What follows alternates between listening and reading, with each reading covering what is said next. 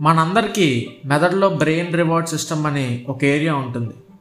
ఏడిచే పిల్లలకి చాక్లెట్ ఎలాగో దానికి డోపమైన్ అనే హార్మోన్ అలాగనమాట.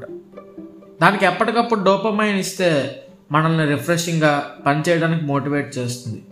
బేసిక్గా మంచి మ్యూజిక్ విన్నప్పుడు మెడిటేషన్ బ్రీతింగ్ ఎక్సర్సైజ్ లాంటివి చేసినప్పుడు సెక్స్లో పార్టిసిపేట్ చేసినప్పుడు యూరిన్ పాస్ చేసినప్పుడు ఇలా మనకి ప్లెజర్ ఇచ్చే పనులు చేసినప్పుడు న్యాచురల్గా డోపమైన్ అనేది ప్రొడ్యూస్ అవుతుంది.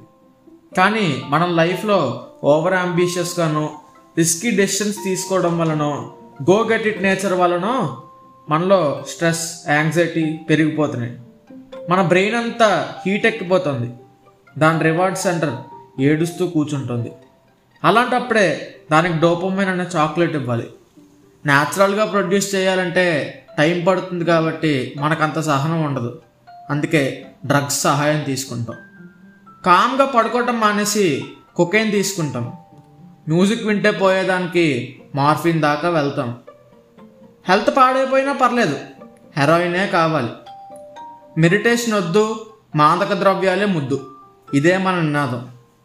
ఇలా జీవితంలో ఉన్నత శిఖరాలకు రీచ్ అవ్వాలనే ఒక ఆరాటంతో రీహాబ్ సెంటర్స్కి రీడైరెక్ట్ అయిపోతున్నాం.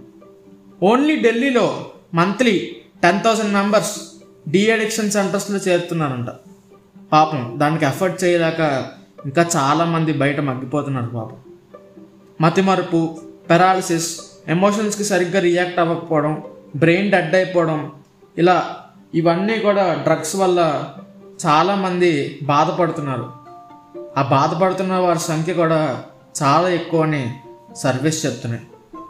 ఎమినం లాంటి ర్యాపర్ కూడా నార్కోటిక్స్ దెబ్బకి చావును చూసి వచ్చాడు రీహాబ్లో రోజుకి ముప్పై నుండి యాభై టాబ్లెట్స్ వేసుకుంటే కానీ సెట్ అవ్వలేదు. ఇది డ్రగ్స్ చేసే దారుణాలు. సరిగ్గా చూస్తే డ్రగ్స్ ఎడిక్షన్ కాదు.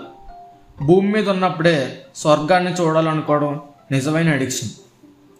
చివరిగా ఒక మాట నార్కోటిక్స్ మనల్ని స్వర్గానికని చెప్పి నరకానికి తీసుకెళ్ళిపోతున్నాయి.